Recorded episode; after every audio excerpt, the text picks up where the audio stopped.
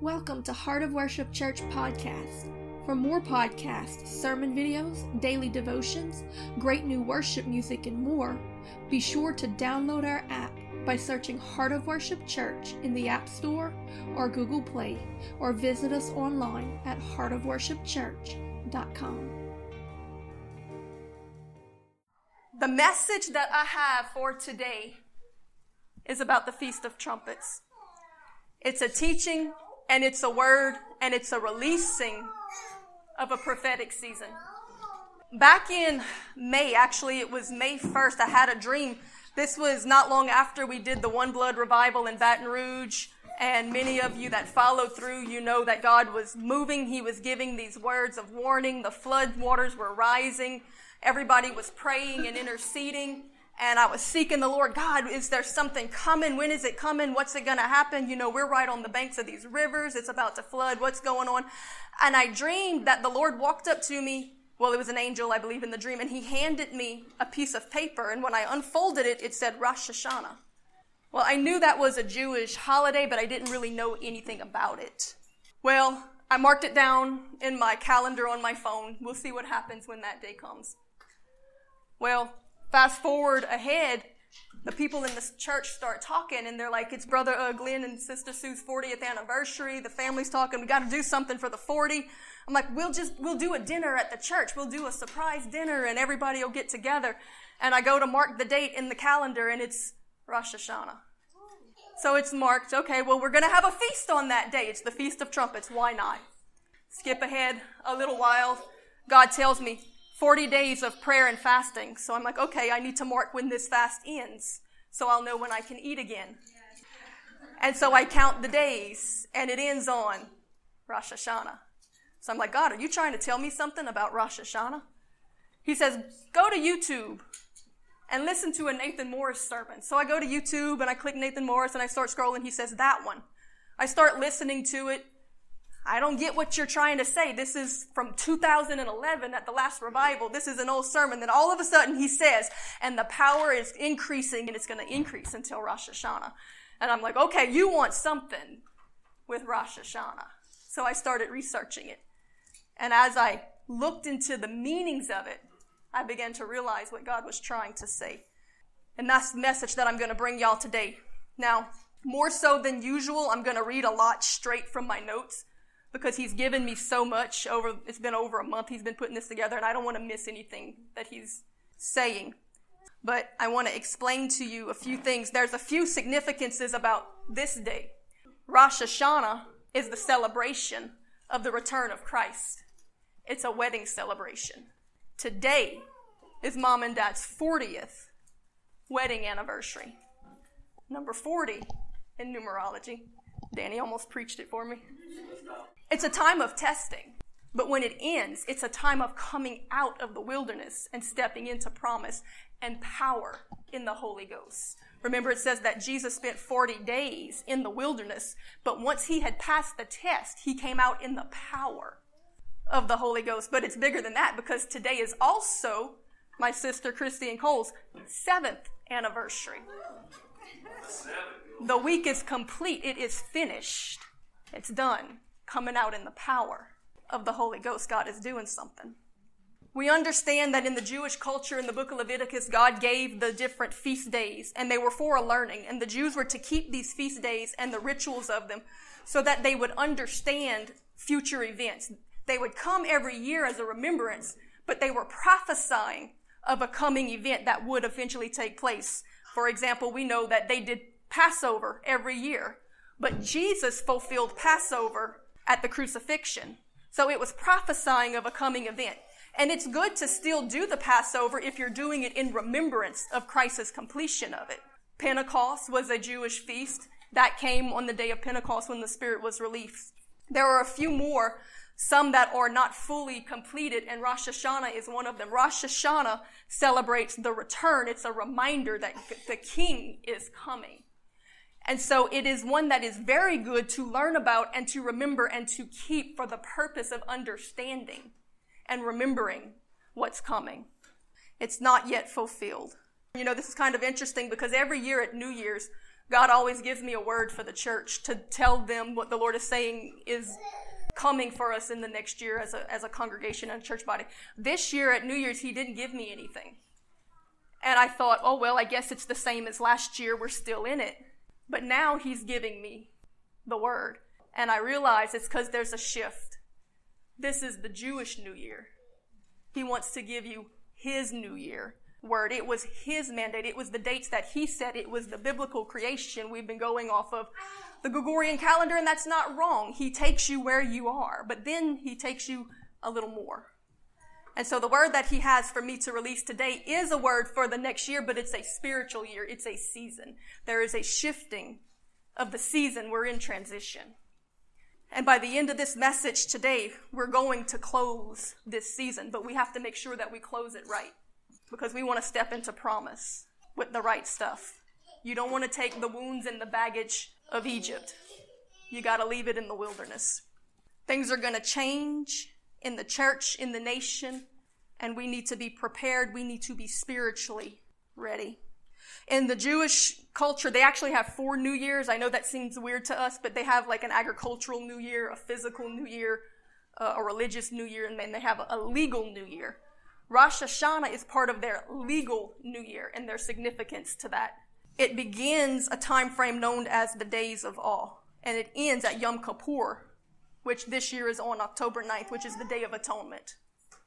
I think most of us understand the Day of Atonement is when the priest goes and he historically would shed blood to atone for the sins of the people. Christ was our atonement. Rosh Hashanah is the Feast of Trumpets. It's marked by the blowing of the shofars. The shofar blows over a hundred times on Rosh Hashanah. Now, let me explain something to you. Right now, we are technically still in the month of Elul, but it ends at six o'clock this evening because biblically the day started at six o'clock and went from six to six, not midnight to midnight. So at six o'clock this evening, we will officially start Rosh Hashanah. But that's the beauty of the new covenant. We can celebrate a few hours early and not get stoned. but what we're doing here is actually closing out Elul. So you're going to actually celebrate Rosh Hashanah yourself. And there are some things I'm going to point out that need to be done today and tomorrow, not as a ritual, but as a personal releasing of those things that have held us back. And you'll understand by the end of this message because God's about to do something. And He wants to do it right. And we'll do it the way He wants because He's the one that really matters. There's four different main blasts for the uh, shofars, and I'm going to give you just a quick little history on some of this stuff. It's all interesting teaching.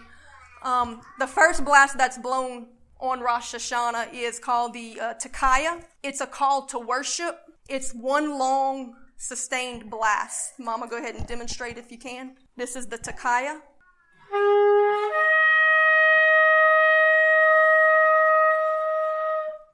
All right.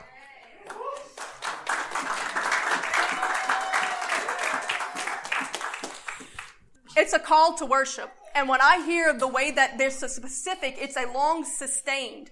And when I think of that, I think God is saying your worship needs to be continual.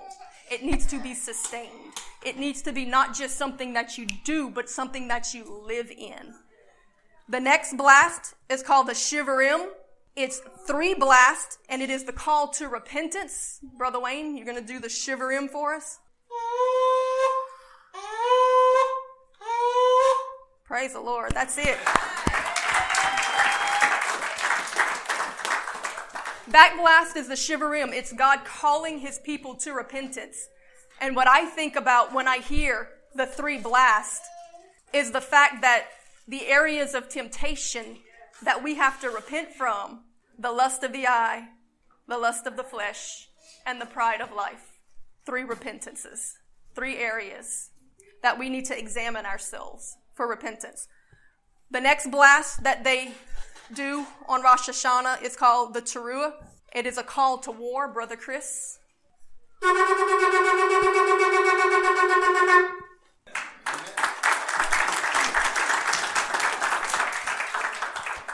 This is the call to war.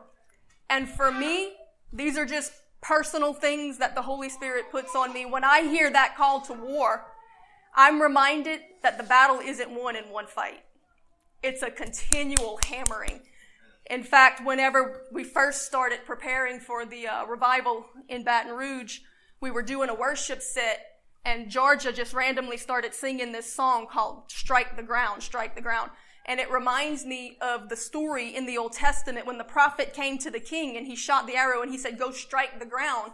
And so will it be when you fight the enemy. And he went and he struck the ground three times. And the prophet came and he was upset. He said, If you would have struck it six times, you'd have destroyed him completely.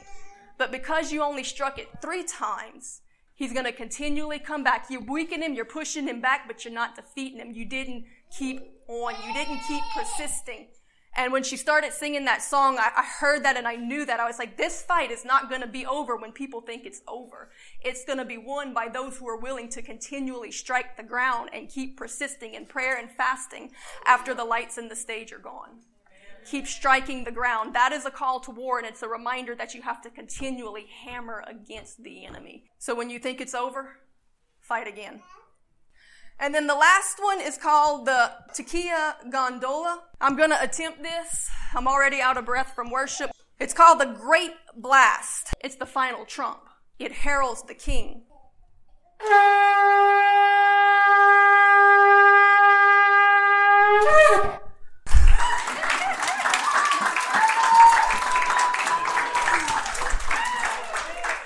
Danny laughs because he knows the only way I can do the upward inflection at the end as if I bow.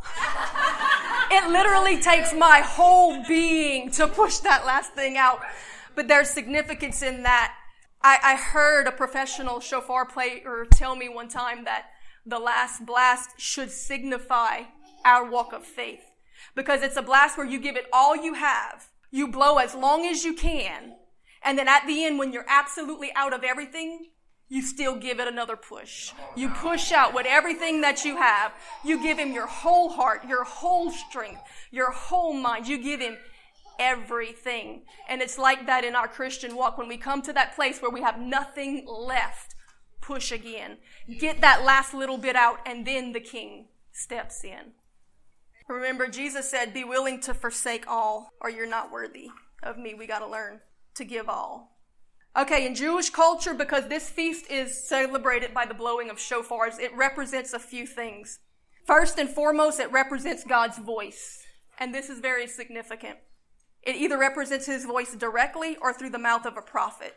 Go to Exodus chapter 19, verse 9, and I'm going to read you just a small account. We're, we're not going to cover a whole lot of scripture today because I have a lot of points that I want to cover. But go ahead and open Exodus 19, 9. And the Lord said unto Moses, Lo, I come unto thee in a thick cloud, that the people may hear when I speak with thee, and believe thee forever. And Moses told the words of the people unto the Lord. So what's happening here is God is about to give uh, the Ten Commandments, and he's ca- calling Moses to gather all of the people. Because he's been speaking to Moses, and sometimes they follow Moses, sometimes they think he's crazy. So is the life of a prophet. But God says, I'm going to speak to the people. I'm going to let them hear my voice so that they know that I really am speaking. He said, So gather them all and let them come. Skip ahead to verse 16. And it came to pass on the third day in the morning that there were thunders and lightnings and a thick cloud upon the mountain, and the voice of the trumpet exceeding loud, the voice of the trumpet exceeding loud, so that all the people that was in the camp trembled. And Moses brought forth the people out of the camp to meet with God, and they stood at the nether part of the mount. The Mount Sinai was altogether a smoke, because the Lord descended upon it in fire, and the smoke thereof ascended as the smoke of a furnace, and the whole mountain quaked greatly. And when the voice of the trumpet sounded, and waxed louder and louder, Moses spake, and God answered him by a voice. And the Lord came down upon Mount Sinai on the top of the mountain, and the Lord called Moses up to the top of the mountain, and Moses went up. And we're going to stop there, and I'll just give you a quick recap of the rest of the story. Moses goes up. The people hear his voice. He goes up. He comes back to the people, and they're like, We don't want to hear this. We're scared. If we hear his voice, we'll die. Well, you just heard his voice, and you didn't die. He was willing to speak to you directly. They said, No, We don't want to hear his voice. Give us a man to speak to us. You see, the issue was they had idols. They were still bowing to idols at home in their tent.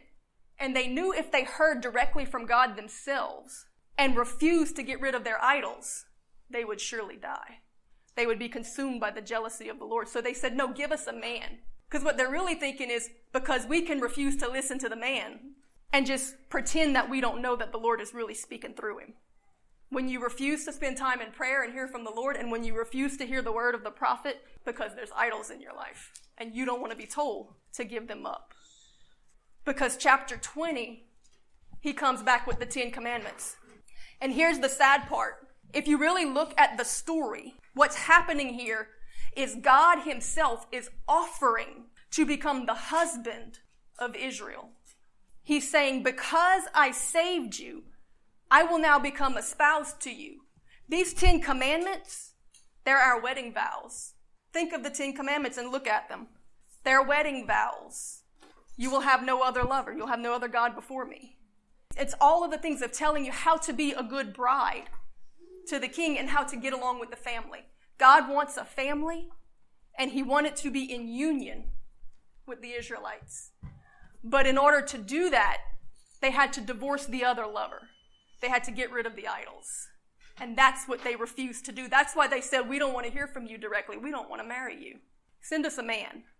Which eventually he did in Jesus, and they rejected him too. But many times up until then, he sent word through the prophets. And they killed the prophets because they still didn't want to get rid of the other lover. Danny preached last week about the spirit of Antichrist. What is the spirit of Antichrist? It is the other lover. It's the anti groom, the Antichrist. So, long story short, they tell Moses that they don't want to hear directly ever again. Go to Hebrews chapter 12, verse 18, and I'm going to show you in Scripture exactly why they did not want to hear from God. Because we think, oh, they were scared they were terrified. They thought that they were going to die under this almighty glory cloud, but that's not the real issue. It was a heart issue because you see, God was willing. When you come into marriage covenant, you come under a protection. The Hebrews called it a huppah. It was a covering. In fact, when they got married, they stood under a covering called a huppah. And it meant that you were now under the protection of this groom. And so he was telling the Israelites, if you will be faithful to me, if you will agree to these wedding vows, then you will be married to me and you will be under my protection. Remember, he gives you all the list of blessings. He says, but if you don't, then you'll be outside of the protection. He gives you the list of curse. Judgment falls when you walk outside of the protection, when you get out from under the huppah, when you are not in marriage covenant with the king, when you have other lovers. God was trying to save them. He's always been trying to save them. It was never a control, I'm a mean God and I want you to do these things. It was, I love you and I'm trying to save you from a judgment that's coming, from these enemies all around you. But unless I am your covering, there is no protection from it. In Hebrews chapter 12, verse 18, there's a small recap of this whole scenario, and it says, For ye are not come unto the mount that might be touched that burn with fire, nor unto blackness, nor darkness, nor tempest, and the sound of the trumpet, and the voice of his words, which voice they that heard entreated that the word should not be spoken to them any more, for they could not endure that which was commanded. It's not because they were afraid of God. It's because they didn't want to hear what God commanded, because they would not endure that which was commanded. The issue was a heart issue. They just didn't want to get rid of the idols.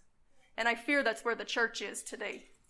They put on a show. They say, Send me a man because I cannot listen to him. Or I can follow any man that I want to listen to, but I won't hear his commandments. I don't want to hear the truth. And I don't want to hear it from you, and I don't want to hear it from him. But there's a judgment because you're outside of his protection really quick, go to Jeremiah 25 15, and I'm going to show you that real biblical Christianity, the majority, will never truly receive it. They don't want to hear the truth. They said, Give us a man. I give you one small example outside of Jesus Christ of a man. Jeremiah 25 15. For thus saith the Lord God of Israel unto me, Take the wine cup of this fury at my hand, and cause all the nations to whom I send thee to drink of it. How about an evangelism commission like that? I'm sending you out to evangelize the world. Oh, yes, Lord, send me out in glory and power and healing and raising the dead and manifestation. I'm sending you out with the wine cup of my wrath to declare to every nation that you go into that judgment is coming. And they shall drink and be moved and be mad because of the sword that I will send among them. They're not going to love you for it, they're going to get mad. Biblical evangelism. Not the world system, not the Antichrist church. Now, there's times when God moves to endorse you to support the message that they will be encouraged. But when you come back to holiness, it always thins out the weeds. It brings separation. When you hear the trumpet, Remember that it said that his voice on the mountain, when he did speak, that time when he did audibly speak for all the people to hear, it said it was like a trumpet at the sound of the trumpet. So for the Jews, the sound of the shofar is a reminder of God calling, of him speaking. When they hear it, it is usually either a call to repentance, it's a reminder for reconciliation. It's a reminder for relationship with him that he's calling us to prayer. It's a reminder of righteousness, of what it takes to be that faithful bride. It's a reminder of holiness, and it's a warning of the coming judgment. Get under God's pavilion. Nobody wants to hear the true voice of God. But in this next season, He's going to commission and send people to speak it. And this is not a hoop and holler and jump around and make you feel good because this is what they're going to think of you for it. But nevertheless, your will be done. Whether it comes from a man or a woman, because he said, My daughters will prophesy. Or rather, it comes from God Himself. They don't want to hear it, but you have to speak it because God's justice demands that we do. Because before judgment can follow, it says that before He does anything, we complain, It's so bad, nothing's happening. It's so bad, nothing's happening. It's so bad, nothing's happening. You're not doing your part. He says, I do nothing unless I declare it unto my servants, the prophets, first. You have to speak the warning for the judgment to be just. And we don't want judgment. Your hope is always revival. Because if they heed the warning, they get revival. That's what Nineveh got. That's what Jonah did. But if they don't, they get wrath. And in judgment, there is still always mercy as long as you are alive if it brings you to repentance. I talked to a girl here not long ago and we talked and I told her that, you know, it was about to come to a head, that God was giving her a way of escape. He loved her and he was reaching for her and that if she didn't take it, things were going to get really bad and, and hardship was going to come. But even in that hardship, there is mercy because he's still reaching out for you. She didn't heed it. And so a few days ago, I went visit her in prison and I reminded her and she said, you're right. I said, but it's still his love and his mercy. Because if judgment leads you to repentance, she said, I'm grateful for it. So sometimes the judgment, though we think it's so bad, if it brings us to our knees, it's worth it. So, nevertheless, not my will, but God's will be done. But remember that He delights in mercy. So He always hopes. He hopes even for the one or two out of the multitude that will hear and receive. So be willing to speak the truth no matter what people think of you for it. The Bible also said is given unto the prophets to announce the times and the seasons, and really that's what we're doing today more than anything because it has to be spoken for it to be released. And we're going into a new season. Remember that when Jesus spoke to the Pharisees, they didn't know who he was, and he said, You can discern the weather and everything else, but you can't discern the seasons. He said, You look for a sign. You look for mighty miracles. You look for all of these things. He said, You will get nothing but the sign of the prophet Jonah. What was the sign of the prophet Jonah? A crazy man in the wilderness crying, Repent, repent, because judgment's coming. Prepare you the way of the Lord. Make your crooked way straightest. That is the function of a true prophet. We could just put it to rest right now because the world thinks of prophets as these people that just come and give you a bunch of words and make you feel good and tell you you're going to be rich and you're going to have all these wonderful things. That's not a biblical prophet. If what they're saying is true, then it's a word of knowledge. It's not even prophecy. But most times it's not true. It's just flatter and fluff. The true function of the prophet was to warn that judgment was coming and bring a way of repentance. That's why Jesus said John the Baptist was the greatest prophet the world had ever known. He did no miracles. He preached repentance, which is the greatest miracle when it's received. The blowing of the shofar signifies the end of something. It's always blown at the end of the year. and by proxy, the beginning of something new. So God's about to bring a very big ending to a long season. And what we're doing today is, is closing some things out to make sure we go into the new one right. Because when something ends, something else begins. Whether it's a season, a dispensation, an age, or a contract. Remember that Rosh Hashanah is the legal new year. So today we need to break some contracts because you don't want to start another season still bound to the things from the past. Amen. And more than anything, it's blown to awaken the hearer unto repentance. It's blown to call the people together. In this season, I see God gathering the remnant on a larger scale than previously seen. The remnant is the true church, the real bride. It also announces war, danger, but also victory and triumph. During the feast of Blast or Rosh Hashanah specifically, it is done as an enactment of the coordination of God as judge. That's the significance for the Jews. They see Rosh Hashanah. They're seeing, we see Jesus, and we, we have this Americanized Jesus, you know, dancing with flowers and all of this stuff. But Rosh Hashanah is a reminder that God is a judge. They see God as a judge, and they blow the trumpets to announce the king is here, and he's here as judge. Little side note, they see the devil as the prosecution and us as the defendant that's there trying to defend ourselves against the accusations of the accuser. And God is there, our judge. But we have another man in the fight because we have an advocate. We have Jesus speaking on our behalf. I can say that going through this, this study and realizing the way God parallels it in these feast days has shown me one thing above all God's great mercy in repentance. How much He desires our repentance, how much opportunity He gives us for repentance. I'm going to get into it in a little bit, but there's actually a 29 day month, a period called Elul, leading up to it, where every day He's giving you opportunity for repentance. He gives us so much space and so much time, but eventually that time does run out. It runs out on individuals, it runs out on nations, and it runs out eventually for the whole world. So we have to take it seriously. God is coming, there is a judgment, and there is a hell. And even if we never see that day in our lifetime, one day you're going to draw your last breath and it's going to be the same thing. It's coming for everyone. The biggest problem in the church today is that there's no more fear of God because the church doesn't know him as the judge.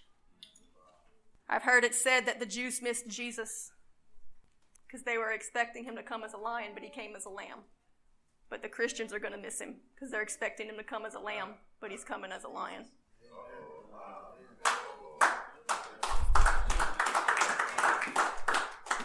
Go to Proverbs 16, verse 5. It says, Everyone that is proud in heart is an abomination unto the Lord. Though hand join in hand, he shall not be unpunished. By mercy and triumph, iniquity is purged. But by the fear of the Lord, man departs from evil. God is merciful and he gives us a way of escape. But until we recognize the need that he is a judge and get the fear of the Lord, we don't ever seek that way of escape. Proverbs 14:25 says, "A true witness delivereth souls, but a deceitful witness speaketh lies." In the fear of the Lord is strong confidence, and his children shall have a place of refuge. The fear of the Lord is a fountain of life, to depart from the snares of death. Remember this always in your ministry, because God told me He was going to send the people that He wanted to hear this message that it applied to.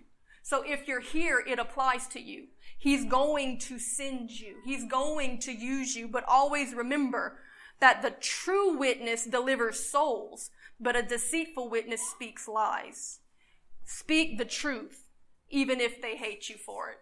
In Sunday school, we were reading Paul's account where he was saying that everybody was ashamed of him because he was thrown in prison. But nevertheless, he was determined to speak the truth. Speak the truth. It doesn't matter how many people, friends, or followers you gain or you lose. Speak the truth because if you save one soul, it's worth it. But if you just fall into the, the tactic to speak what they want to hear, to speak the lies, It's deceitful, and it will damn souls to hell, and you'll have blood on your hands.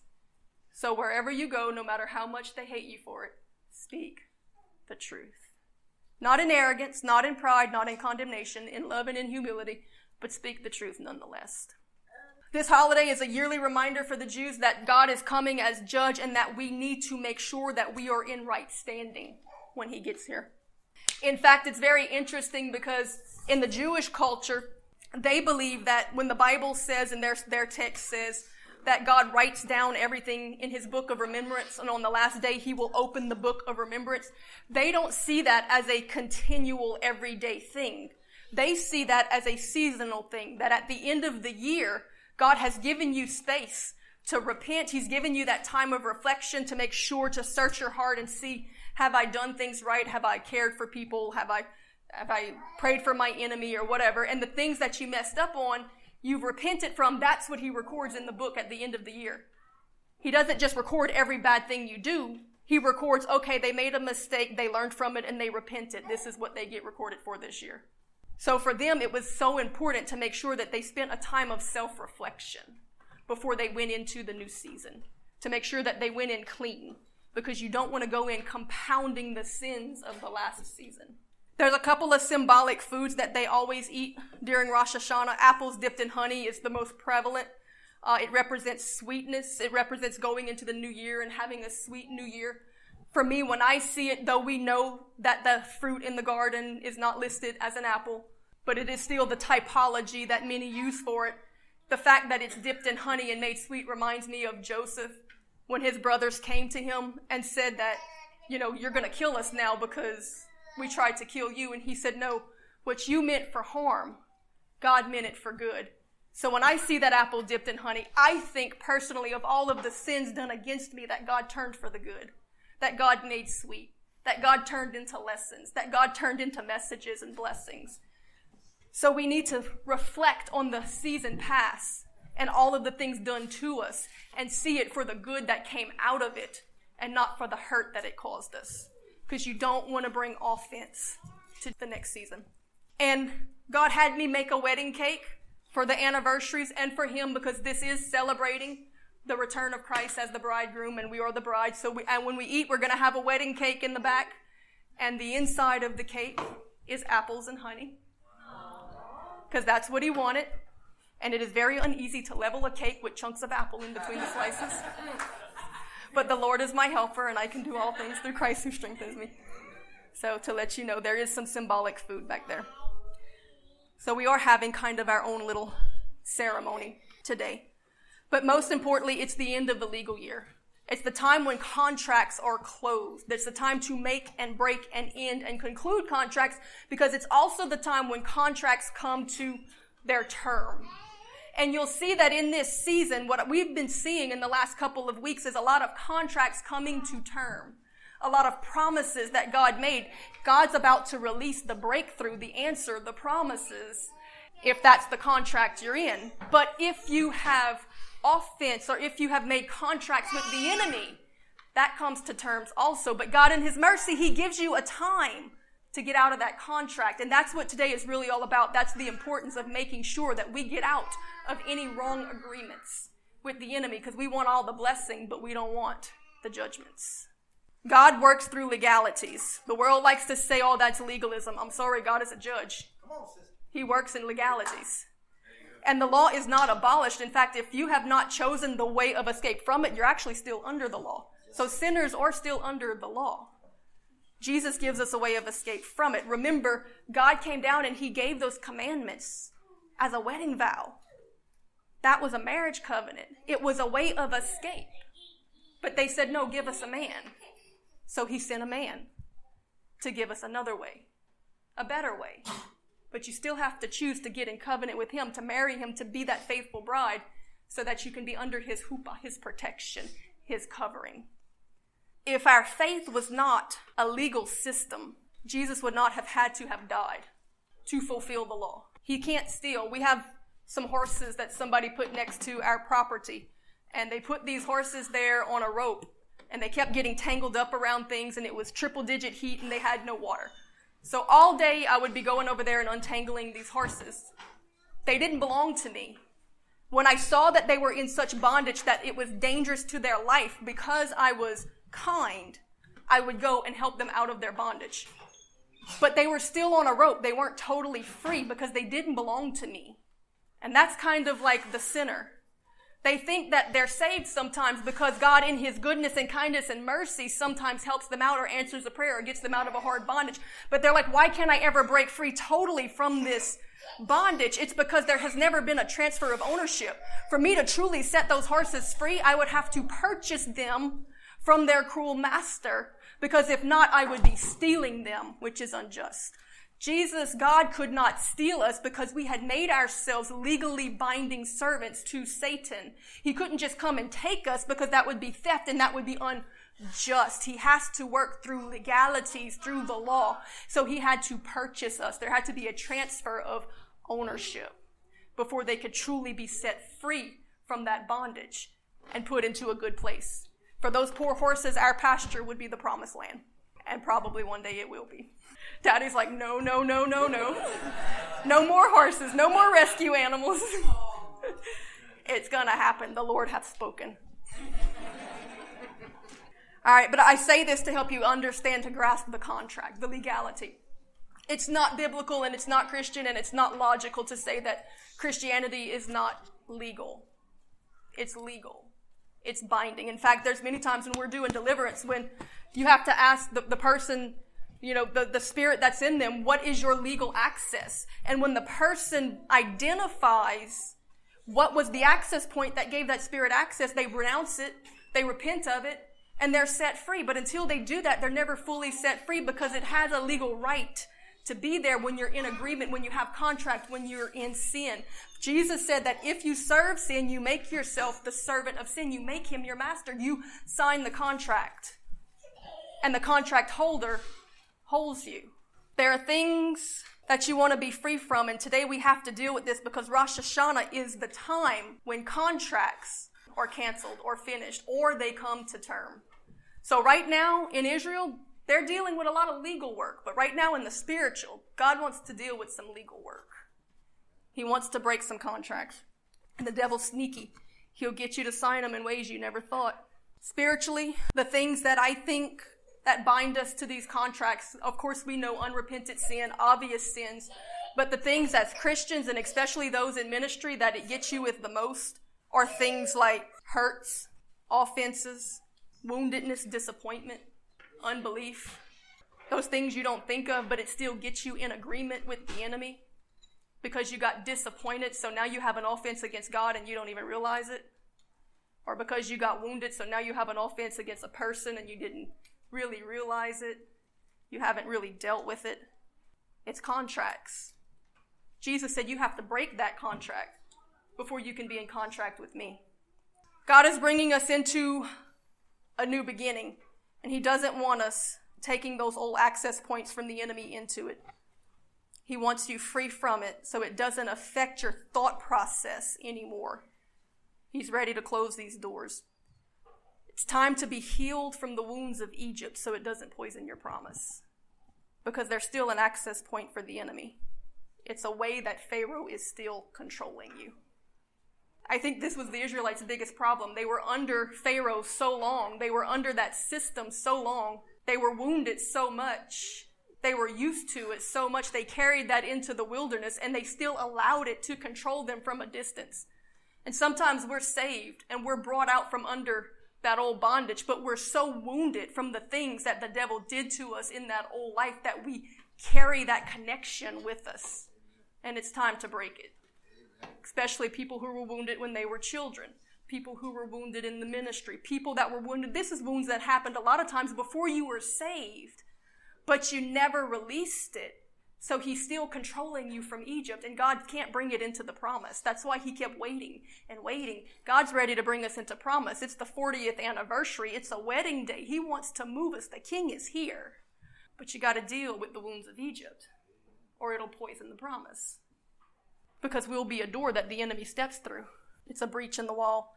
God wants to make all things new, not part of you all things. So it's time to end some contracts Because if you don't, then eventually the terms of the contract come due, and Rosh Hashanah is also the time for that too. It's a time of judgment, not because He wants to, but because we didn't take all of the ways of escape that He gave us. It's Judgment Day, but it's also a reward for the righteous. It's a time when promises come to fruition. So, to emphasize again, we're not saved by rituals. We understand that. But God never instituted these things for that purpose anyway. They were never meant to save anyone, they were meant to teach us, they were meant to remind us. And it's actually the way God talks to us. So it teaches you to hear his voice all the more because God talks to us through these things, these things that we go through, that we enact. When I made the wedding cake yesterday, I told him last night in prayer, like God was revealing things and talking to me through the process of making the cake. God brings you through things to teach you. And that's what these things are for. So as we go through some of these teachings and rituals, we understand that it's not about the ritual. It's about the message that he's bringing through these things. So I have to tell you a little bit about Elul because today is the last day of Elul. At six o'clock this evening, Elul ends. It's the closing of that season and Rosh Hashanah begins, which is the beginning of judgment or the beginning of blessing and celebration for those who are prepared for the return of the King. It's good things for the righteous, but it's weeping and gnashing of teeth for the unready. For 29 days leading up to Rosh Hashanah is the month of Elul. It's a time of purification through self examination and repentance. It's a time to reflect and examine yourself, not so much to see how you changed the season that you're about to exit, but to see how the season changed you. What did you learn? Where did you fail? And these are questions we have to ask ourselves. And I know all of us here have been praying because we've talked about it on Saturday nights and asking the Lord, show me, show me. And He's shown us all a lot of things that we otherwise didn't see. I encourage you to take it back to kindergarten Christianity and pray, God, show me what I need to repent of. Even when you think you're in right standing, show me things, Lord, that are hindering me. Show me. And He will show you in undeniable ways. He's pulled stuff up from all of our past in crazy, crazy ways to show us, hey, look, there's still an offense about that. He wants a bride that is purified, perfect, made right, that believes him enough and anticipates. The closer you get to your wedding day, you don't get more lazy. You start working harder and harder to get things ready for that day. The church has gotten lazy. It's not living in expectation. I don't think it really believes that the bridegroom is coming. What did you learn in this last season? Where did you fail? How did you grow? Where did you get hard or cold? What lessons do you need to carry with you into the next seasons and which ones do you need to let go?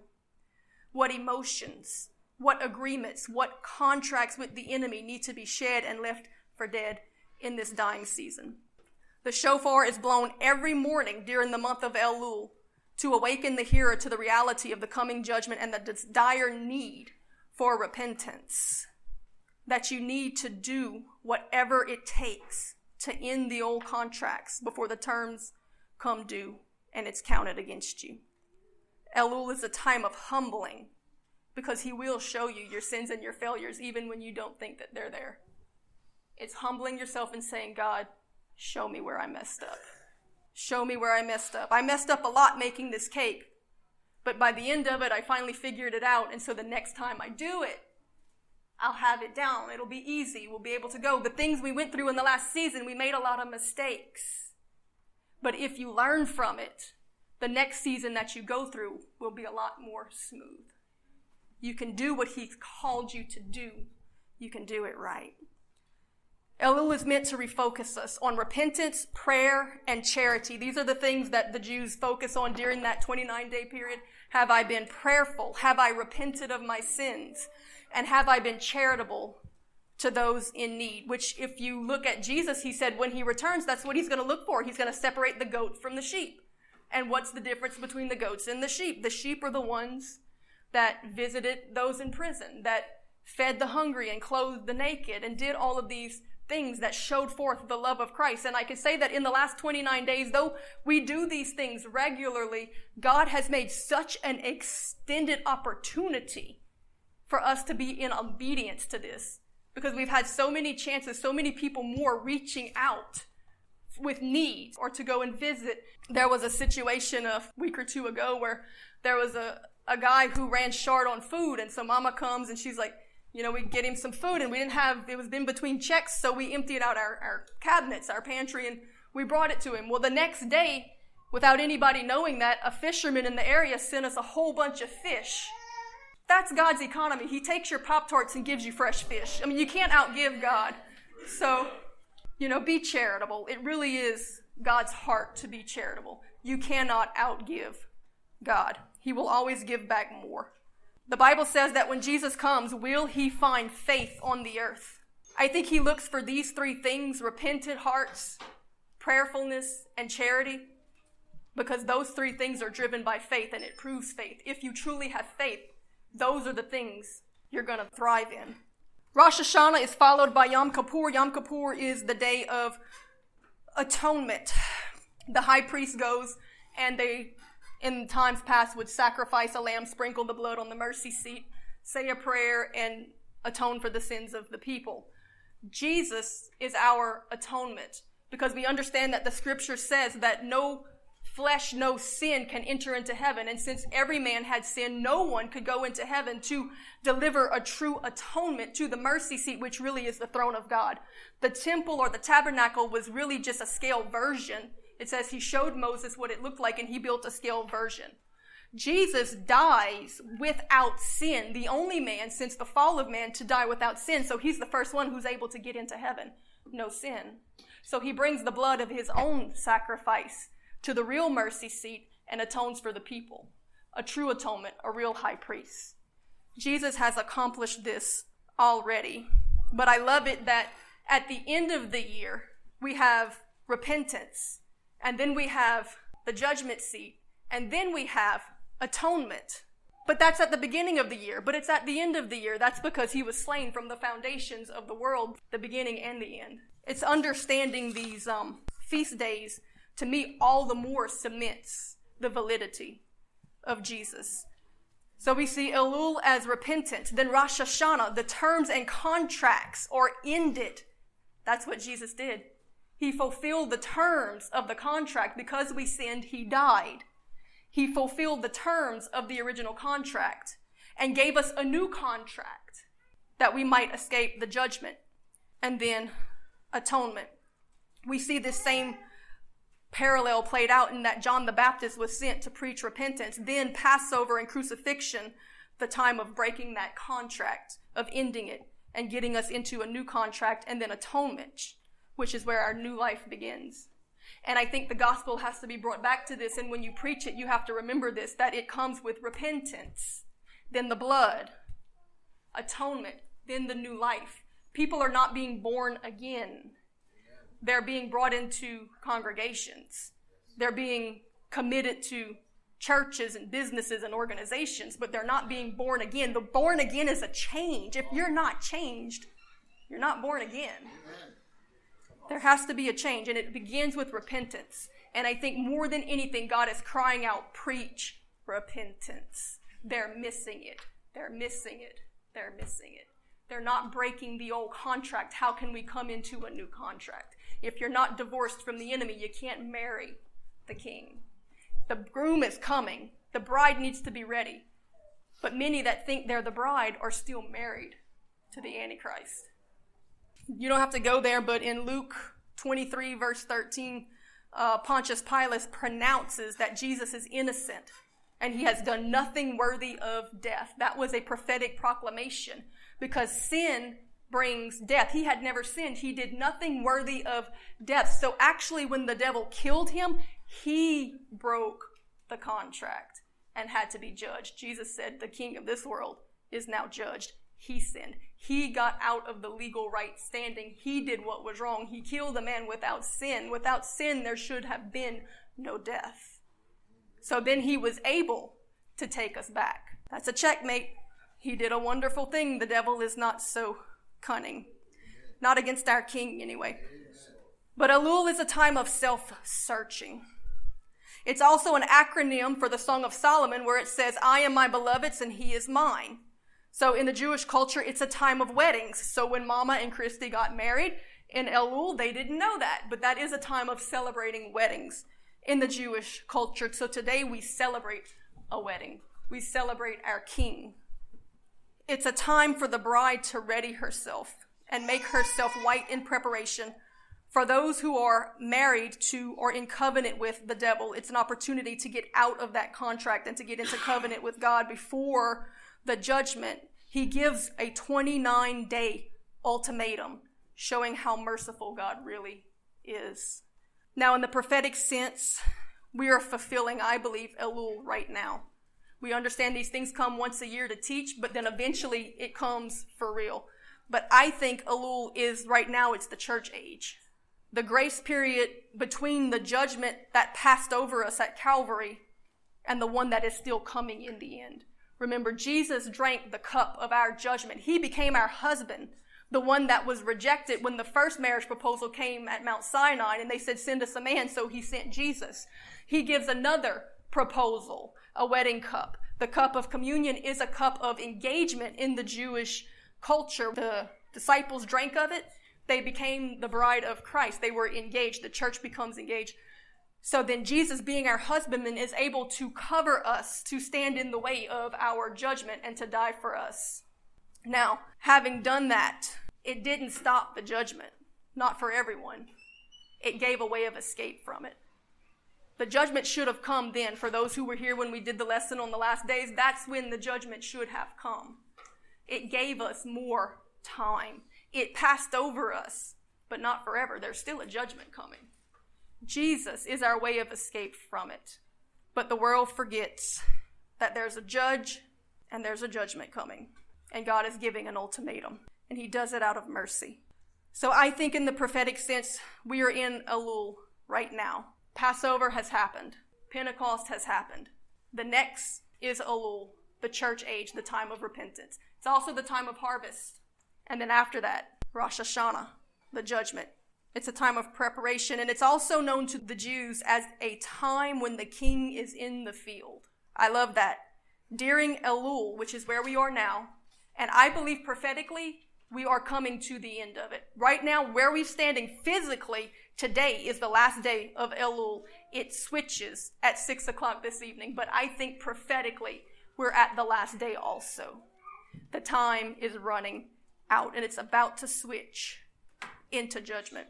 It's known as the time when the harvest is ripe and the laborers are few, but the king is in the field. Remember, the Bible says, pray for the Lord of the harvest that he will come and he will bring laborers. We need to pray to Jesus, who is the Lord of the harvest, that he will send laborers out into the field while there is yet time. To the Jews, Elul is known as the time when the king has left his throne and comes into the field to draw close to us.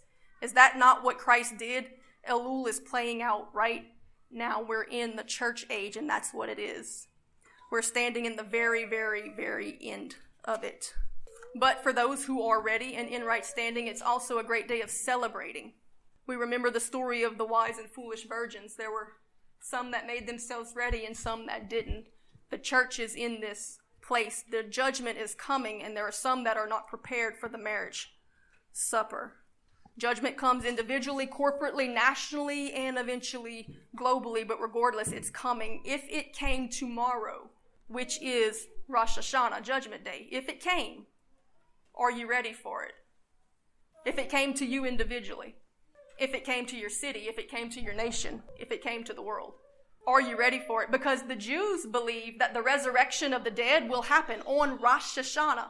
And biblically, it lines up too because it says Jesus is going to come at the sound of the last trump. What I did a while ago is the last trump. It's the Feast of Trumpets. And the last one announces the king. Now we know that no man knows the day or the hour, but God does work these ways. And it's a reminder to be prepared for it. What if? What if?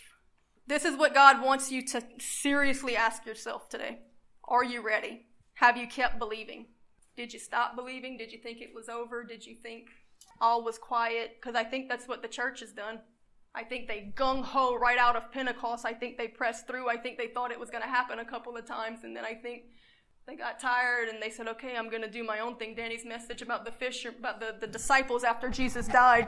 when he came back, he found them fishing. They were like, well, I guess it's over with. We don't know what to do. We're just going to go back to what we used to do. They went back fishing. I think the church is fishing, not for souls, probably more for prosperity. But they went back and they weren't fighting. They weren't praying. They weren't pressing through. They weren't waiting. God's going to do what he said he was going to do. He gives us a chance. He gives us a chance. And I think I had even told Devin and them this at the revival. Whenever um, God had told me that whenever we get up and whenever we sang the song, My Messiah, he was going to step in and do something, but I didn't know what he was going to do. You know, you always hope for the, the glorious. Well, right when we start singing that song, it starts pouring down rain. I'm like, oh, okay. Elijah, here we go. Shut up the heavens. So we got everybody praying, pronouncing, declaring, and the rain stopped. Oh, they were excited. They were on fire. They were gung ho. A couple of hours later, they had stopped praying. But then the rain came again, and everybody ran. And I told Brother Devin, I said, you know, I feel like God is giving a demonstration. Right now, while the people are praying, the enemy's being pushed back. But if they don't keep praying, it's still coming. The judgment's still coming. When they stop praying, the enemy's going to push back in. It's still coming. And I think that the church is so lazy, they won't keep praying. They want cheerleaders, they want pacifiers, they want nannies, but they don't want to be warriors and continue to fight the fight like that horn that Brother Chris blew when it was continually striking the ground. And so it's not over with. And I believe that's really what he's saying more than anything. Rosh Hashanah's coming. Hey, praise the Lord for those who are ready. It is glorious. It's a celebration. In fact, Rosh Hashanah is a time of celebration, but it's also a time of making sure you're ready. You're ready for it. It's payday. The terms are coming due. Promises are and do. They're going to come to you, but so are the judgments. So, when Jesus steps in, we want to be found rejoicing. We don't want to be found with those who are mourning because we want to know that we've been made ready. We've not been bowing to the idols. Remember, the reason that they refused to let God be their king in the wilderness is because they didn't want to stop bowing to their idols. They didn't want to give up those things. They said, I don't want to hear you. I don't want to hear you. That's what the church is doing. But in this room, we need to determine God, I hear you. I hear you. I'm getting rid of the idols because if not, you're married to the Antichrist and you're going to fall outside of the protection. Don't be like those Israelites. It's time to hear the voice, the trumpet, the thunder, and repent. On the 29th day, which is today, in prayer, after morning prayers, they recite Hatarat Nedarim, and it literally translates to the nullification of vows. And this is what the Lord is, is kind of bringing full circle here. On the final day, which is right now, they do a nullification of vows. And this is what we're going to do today. We're going to break contracts with the devil that he has made over our lives, over our families, and over our lands. God is going to change everything if you believe and let him do this. He's going to set some people free. Like Danny's preached last week about the spirit of Antichrist. Today it's time to divorce, to nullify the vows. No more idols, no more agreement with hell after today. We repent, we break agreement, we end the contract or the terms of the condition will be fulfilled in judgment. God is giving us one last chance. But today, for those who do, is a day of celebrating and rejoicing that our bridegroom has made a way of escape. Now, we understand that some contracts can be broken with a spoken word, but some are legally binding unto death, like a marriage vow or the law of sin and death. So you can't technically break those contracts. It legal, it's legally binding in the courts of heaven, and you have to fulfill the terms of them. So, how do we fulfill the terms of those contracts? Jesus said that he came to fulfill, not to destroy, but he also came to be our example. Because when we are willing to be crucified with Christ, we die, we fulfill the term of the contract. That old man, that person who broke the law, dies, and we are raised in newness of life. That new person is not bound to the old person. That's why Paul said that to get out of a marriage, the other person has to die. He said that if that person dies, then you're not bound to it anymore and you can marry someone new. He was talking about being married to Christ. Who you were has to die. You've got to give up your will, which is your mind, your will, and your emotions. You've got to give up that thing inside you that says, I want, I feel. You've got to repent. It always comes back to repentance. be willing to die and fulfill the terms of the contract. He came to give us a way of escape. Jesus made the way. It's not as hard as we think. If we die, we then can live again, be born new, fresh, pure. Jesus calls us to deny ourselves, pick up our cross, and follow after him. Our altar calls today don't work because they feed the flesh when Jesus' altar call was meant to kill it. The church today offers fleshly promises of wealth, materialism, physical blessings, a God that will serve you if you come to his altar. What God is that? That's the Antichrist. It's the Antichrist's altar. The altar of God is where you come to decide to serve God, even if it costs you all of those things. Jesus' altar call said, Sell everything you have, give it to the poor, and come follow me. See, that was the thing that had the rich young ruler's heart bound up. Jesus was saying, Break the contract, divorce the idol, and you can come and serve me. You can't be in covenant with God and with the devil at the same time. You can't be married to both. Burn the idols, or you'll burn with the idols. We also need to cancel contracts that we hold against others. This is the time when Jubilee begins in the year of Jubilee. It's a time of ending contracts. So for us, that means that we have to choose to forgive. You've got to tear up the IOUs, tear up the contracts. Those who have hurt you. If you're still waiting for them to make it right, you haven't forgiven them. You have to tear up the contract, tear up the IOUs, let it go. Forgive them. Leave it in the wilderness because you can't carry it into promise or you're going to pollute the promise. God's about to release something, but He wants you to release things that don't need to come with you into it. God doesn't hold us accountable for our debts. Don't hold others accountable for theirs. Release others of their debts. Repent of vanity, pride, lack of charity, lack of prayerfulness and submission, lack of love and compassion for your enemies. I think for us in the church, it's important to remember that we have to love our enemies and not just say it, but actually do it and believe it. That means political enemies also, because they're the easiest to hate. Churches, family, friend, everyone who has come against us, we've got to forgive. Don't bring it in to what's coming. Now let's flip it around. If you are the one that did the wrong things, it's also time to break contract with your guilt. Don't bring it in to the new covenant, to the new contract. I recently did a message on the family of God, and what he's really doing is trying to bring people out of that old family with the cruel master, which was Satan, into a good family, his family. We're bringing people into a good family and there's unity within the family. Yes, there's holiness and separation from the wickedness of that cruel master and that other family, but there should be unity within the family. But sometimes when there's squabbles, sometimes when we mess up, sometimes when things go wrong, even if the others have forgiven us, we have not forgiven ourselves, and that guilt keeps a division within the family. You see this in Joseph's brothers. Joseph had forgiven them, they had been 14 years where the father was alive and they had all been together after they were reunited in Egypt. The whole story's over. But you see, 14 years later, when the father dies, the brothers say, Oh, he was just being nice to us because he didn't want to break dad's heart when he killed us. So we need to go and beg for mercy. And so they go and they beg for mercy. And Joseph says, What you meant to do was for harm, but God meant it for good to save many people alive. God had a reason in it. God turned it for the good.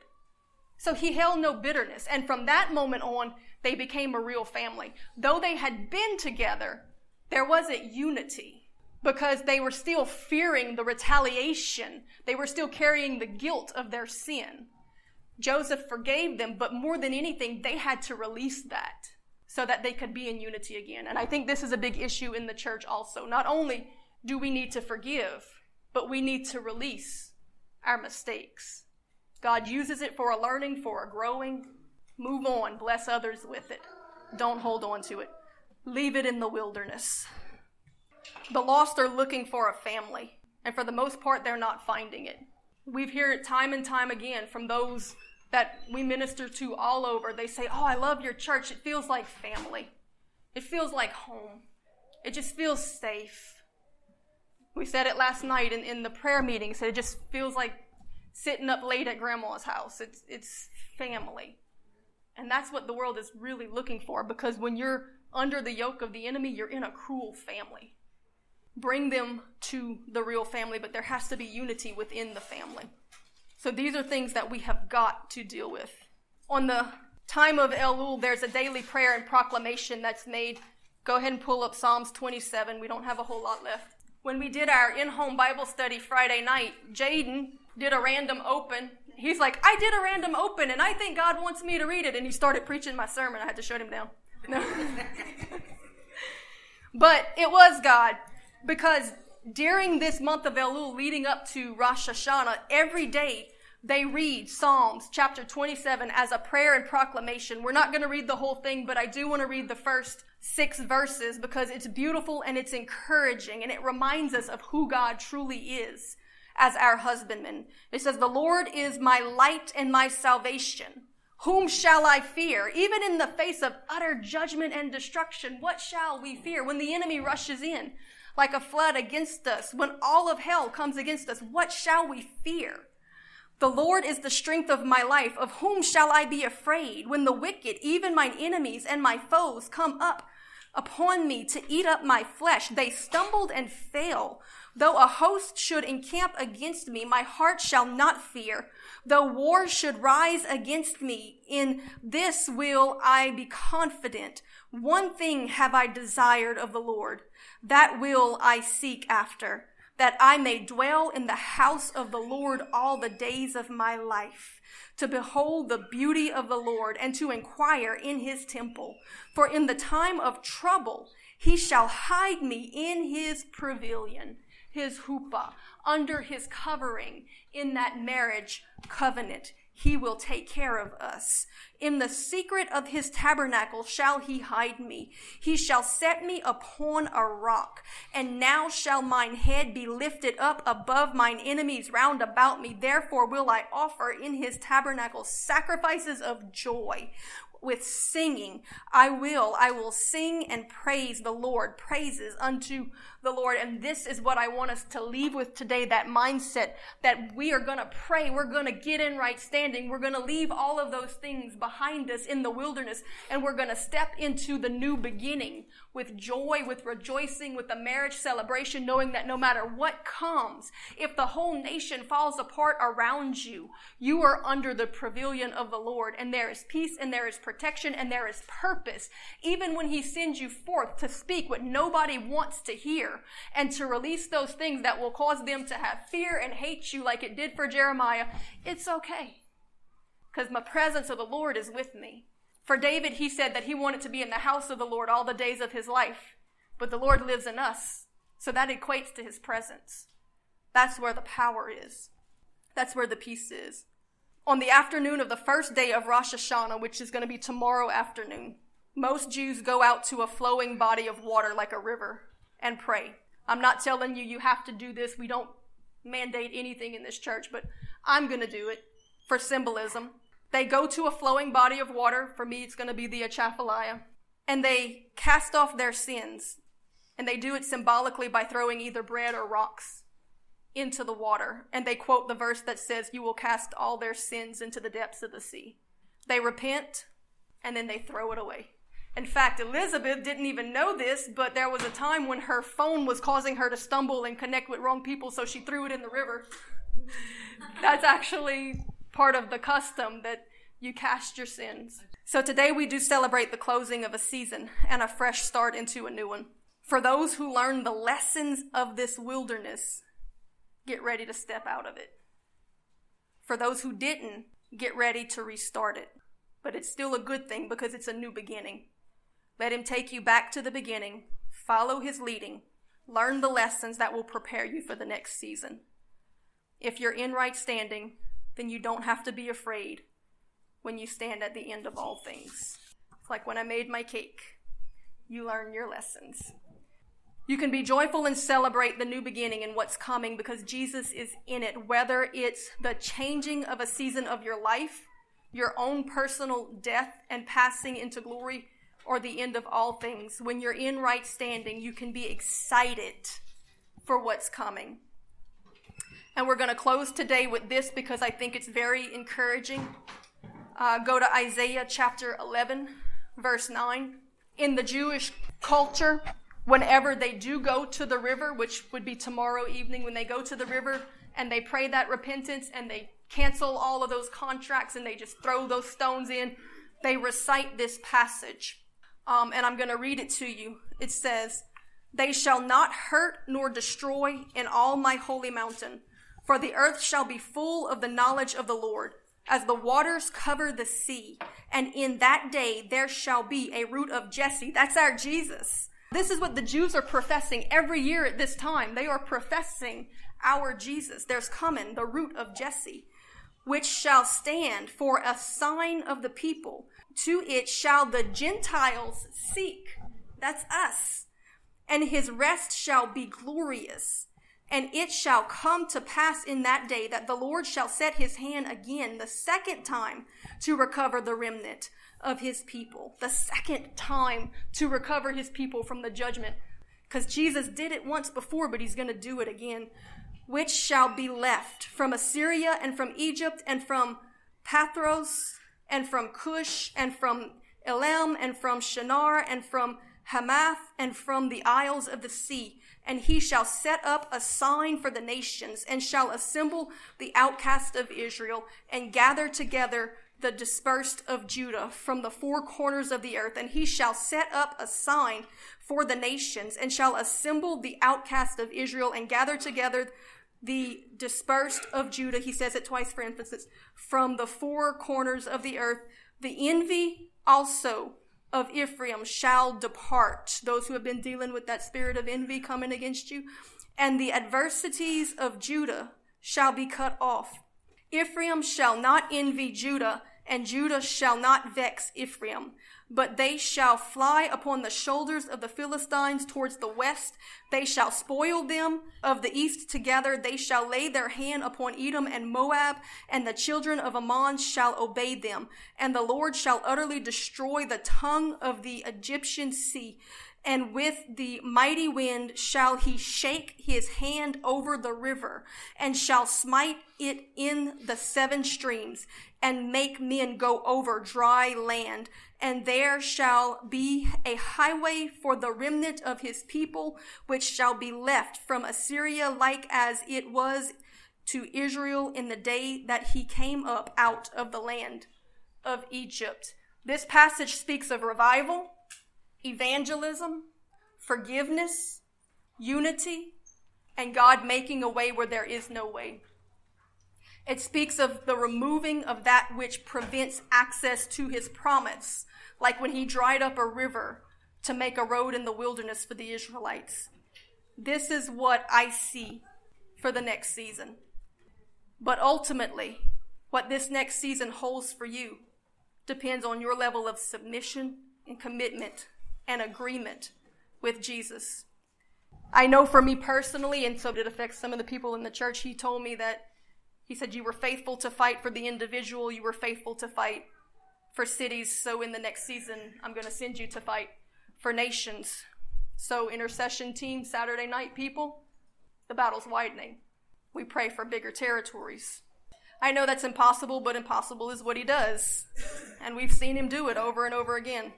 So, to this house, I say that this ministry was built upon humility and holiness in Papa's time, and on repentance and the return of Jesus in mom and daddy's time. These things have to remain. The Lord says, strengthen that which remains. To the intercession team, our main antagonist in the last season was that Jezebel spirit. That was our fight nearly all the way through. That was actually a national fight. We didn't realize we were fighting at the time, but now we see what it was. But I say that in the next season, the war will be more against the spirit of Antichrist and Baal himself, so get ready. He's already started the messages on it, so we know it's coming. But this is how God works. He works in seasons, each training and equipping you and proving your validity for increase in the next season. Yes, increased power. Yes, increased blessing. Yes, increased territory. Yes, increased battles. That's what it's about. increased grace and increased opposition. Because where sin abounds, grace abounds all the more. The more sin you're fighting against, the more grace He'll give you to do it. God always speaks the end from the beginning. He always releases a promise at the beginning. Then the devil rushes in to try to steal it from you. So when it seems impossible, remember, impossible is what he does. There's still a shaking coming. I know we've prayed and we've warred, and God took us from the brink of flooding with hurricanes and the devil and everything coming against us. And we all got that word about Passover. And yes, the Lord worked a miracle. Judgment passed over us because we should have flooded. Baton Rouge should have flooded. The weathermen were saying it's a battle in the sky. We don't understand what's going on. We don't, yes, a judgment passed over, but there's still a judgment coming. All that does is give you more time to win more souls, to focus on saving one more there's still a shaking coming to this nation. So prepare your heart and position yourselves in submission to be used for it. God speaks the end from the beginning, so the battle's already won. Let Him build your faith for what's to come, that He can make a way where there is no way. He'll make rivers in the desert and paths in the wilderness to accomplish it. And remember this thing also. The scripture says that the latter rain begins in the first month. When does the first month begin? At Rosh Hashanah. Today we stand at the last day in the last hours of the last month. And I think that prophetically we stand in the last day, in the last hours, in the last minutes of the last dispensation of this world. But so, when the new begins, when the judgment begins, when things get hard, that is when the latter rain begins. The world's waiting for this big, glorious revival. They're waiting for this big party, this big show. They're waiting for what looks like the world. They're waiting for a good time, but that's not what the word says. The latter rain starts when things get rough. Yes, there is a revival. It's a revival of the remnant. It's a revival of coming back to the truth. It's a revival of finding Jesus, who is the reviver. There is a revival coming. Gather the remnant. Gather the remnant. So let us pray. God, we know this is a little different. This is not what we're used to. It's not a normal preach. It's not even a normal teach, but you have purpose in what you're doing and what you're releasing. So, God, we thank you for this past season, Lord. We seek your face, your mercy, and your grace. We search our hearts and we say, Lord, do what only you can do. Lord, show us the places that we have failed you. Show us where we have not loved our enemy. Show us Lord, where we have gotten off track. Show us where we have been distracted. Show us where we've been caught up by idols and by that Antichrist system and that other lover. Show us, Lord, we want to repent. Lord, I pray that you take away every bit of offense in us, Lord. We pray for forgiveness and we choose to forgive, Lord. We lay down every hurt that the enemy has done to us or caused others to do to us. And we say, Thank you, Lord, that what the enemy meant for harm, you use it for the good, to give us a testimony, to give us power. You take that old apple, you dip it in honey and you make something sweet about it, Lord. God, we choose to lay down guilt right now. We lay it all down. The mistakes that we've made, the things we've gotten off track. You love us and you give such a space of repentance. You cry out to us, God. We choose you. We want to be found in right standing when you do what it is that you're about to do, God. We pray for those miracles. We pray for breakthrough. We pray for the impossible because impossible is what you do, God. But we want to close this season out in right standing with you. So, God, we say that we believe in Jesus. We break every lie of the enemy. We break every covenant that we have made with him. We repent of giving him time and energy, Lord, of chasing other things. God, we come before you humbly and we love you. We say yes to the marriage covenant. We want to be here a bride dressed in white who's still waiting for you, that hasn't gone chasing after every other thing and every other lover. We're still waiting by the well. We're still abiding. We're still believing that you are coming in all of your majesty. And today we're going to celebrate it. We're going to celebrate you. We're going to love on you. This is all for you because you're the one that really matters. In the end, you're going to step in to win the fight. Today, we want to be the bride at your side. that just says, I love you and thank you. Thank you, God, that you were willing to speak to us through a man. Jesus. Thank you, God, that you were willing to speak to us on that mountain in trumpet blast, though we were unworthy and even rejected it. So often do we reject your voice and your words for the counterfeits of the enemy. God, we repent of it. We've put our hearts on you. And God, we're going to close this season out in submission with our mind, our emotions, all of it laid aside, saying thank you for everything you've brought us through the good and the bad, the hard and the easy, the blessing and the lessons. God, we thank you for it all because it all has purpose and value in your kingdom if we learn from it. Lord, we thank you in faith that we're going to step into promise. We pray mercy on those who are facing judgments, Lord. But nevertheless, your will be done because you know what's best. Your wisdom is not of man. You know what you're doing. And so we humble ourselves, we submit to it, and we thank you for it. And we're going to close out this season prophetically with the blast of the shofar. And when we close it out, we're believing that it's done and we're stepping into the new and we're going to praise Him and we're going to worship Him.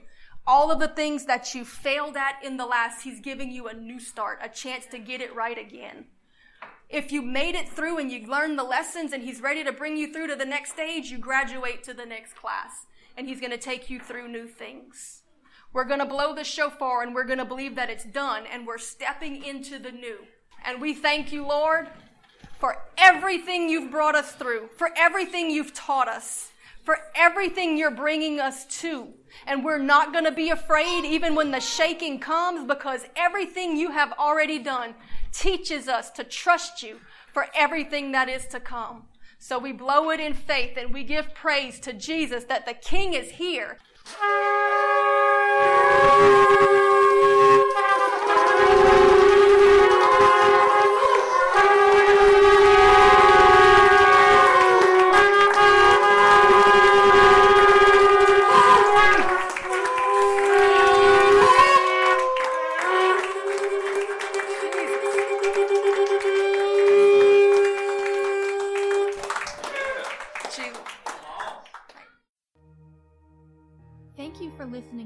Worship Church podcast.